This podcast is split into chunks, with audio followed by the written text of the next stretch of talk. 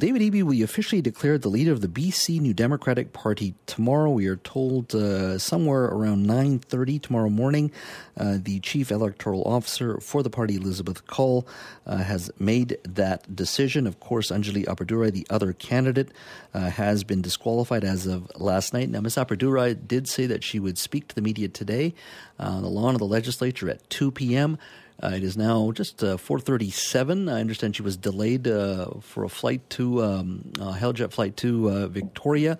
It is now 4:37. She has still not arrived uh, in Victoria. Joining me now is Les Leyne, contributor for the Victoria Times Colonist. He's been working around the legislature hallways for well past well 30 years or so.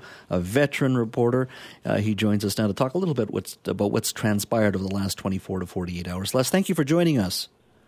Oh, you're welcome, Taz. Nice to talk to you. Yeah. So walk me through. Where are you? Are you at, on the on the lawn of the legislature right now? I just dashed up uh, the stairs a minute ago, and uh, we're just. Uh, I don't know what the story is. It could be fog or weather or fairies. I've heard all kinds of conflicting reports. Anyway, she's uh, a bit late. She hasn't showed up, up yet for um, probably weather-related reasons. Mm-hmm. Um, I think there was some effort to mount a little bit of a show of force for this appearance. I have no idea what she's going to say, but the indications are she's going to fight on in some fashion. Would have been nice to have a, a big crowd of angry, upset supporters, but she's got maybe, I don't know, maybe 40 people out there, some of them just curious bystanders. And there's not really much going on. on a lot of people banging drums and singing, but um, the kind of support that you might expect to see at an appearance like this just isn't there yet. And, and I guess that hinges, or just depends on what she's going to come up with when she does arrive. As an observer, what do you make of the last 24 to 48 hours in regards to what's transpired with the NDP leadership race?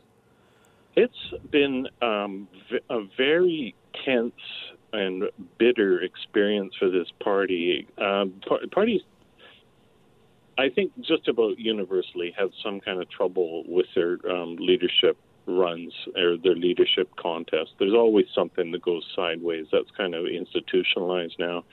But this one um, almost ran completely off the rails. And I think uh, I, everybody knows the story by now, but f- from as of about 10 o'clock last night, uh, what we're trying to find out now is how they're going to deal with this thing. And it looks like it's going to be a very big job. There's an extraordinary amount of uh, frustration and bitterness going on here. It was manifested mostly in Premier Horgan's appearance a few hours ago. He did a media scrum. Obviously, he had to say something about the leadership race and the appoint, direct appointment of the Eby and the disqualification disqualification of Appadurai. And he um, blew his he kind of blew his stack there a little bit in the scrum. He had a few pointed remarks early on about. Um, he said the thing beca- this whole thing became a lot more public than was expected, and then he said, "I'm sure the Appadurai com- campaign is fine with that because it strikes me that's what their objective was from the beginning." And he said explicitly that uh, the Green, the former Greens who were alleged to have just signed on to pump the vote for Appadurai and the NDP, he said they're trying to accomplish by stealth what they couldn't accomplish at the ballot box.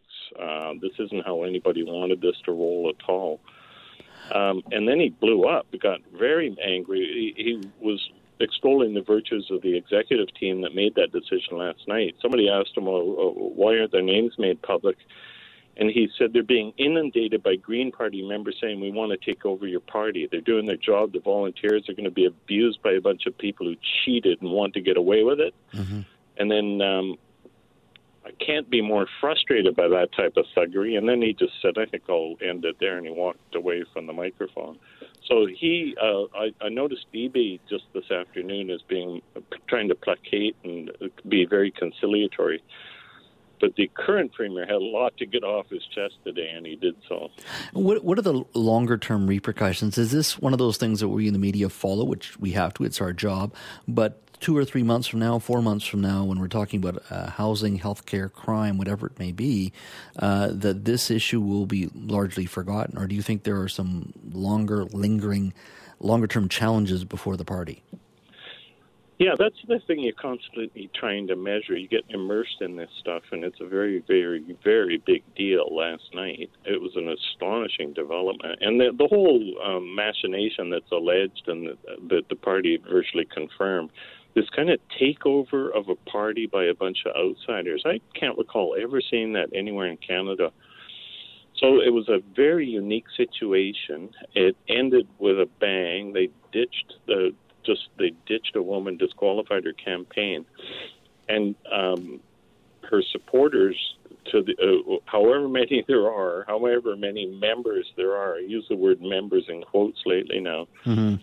They're very upset. The only question is how many of them and how long this is going to last. Um, a, a lot of the NDP figures are saying, you know, just what you said, life is going to go on. We're going to get back to the issues. There's lots of other things that British Columbians are worrying about.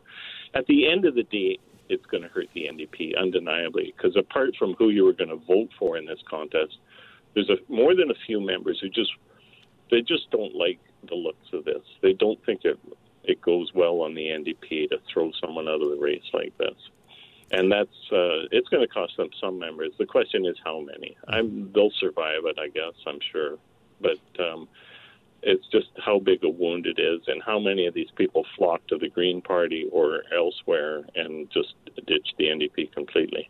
Les, thank you for your time, my friend. Really appreciate it. Good to talk to you, Des.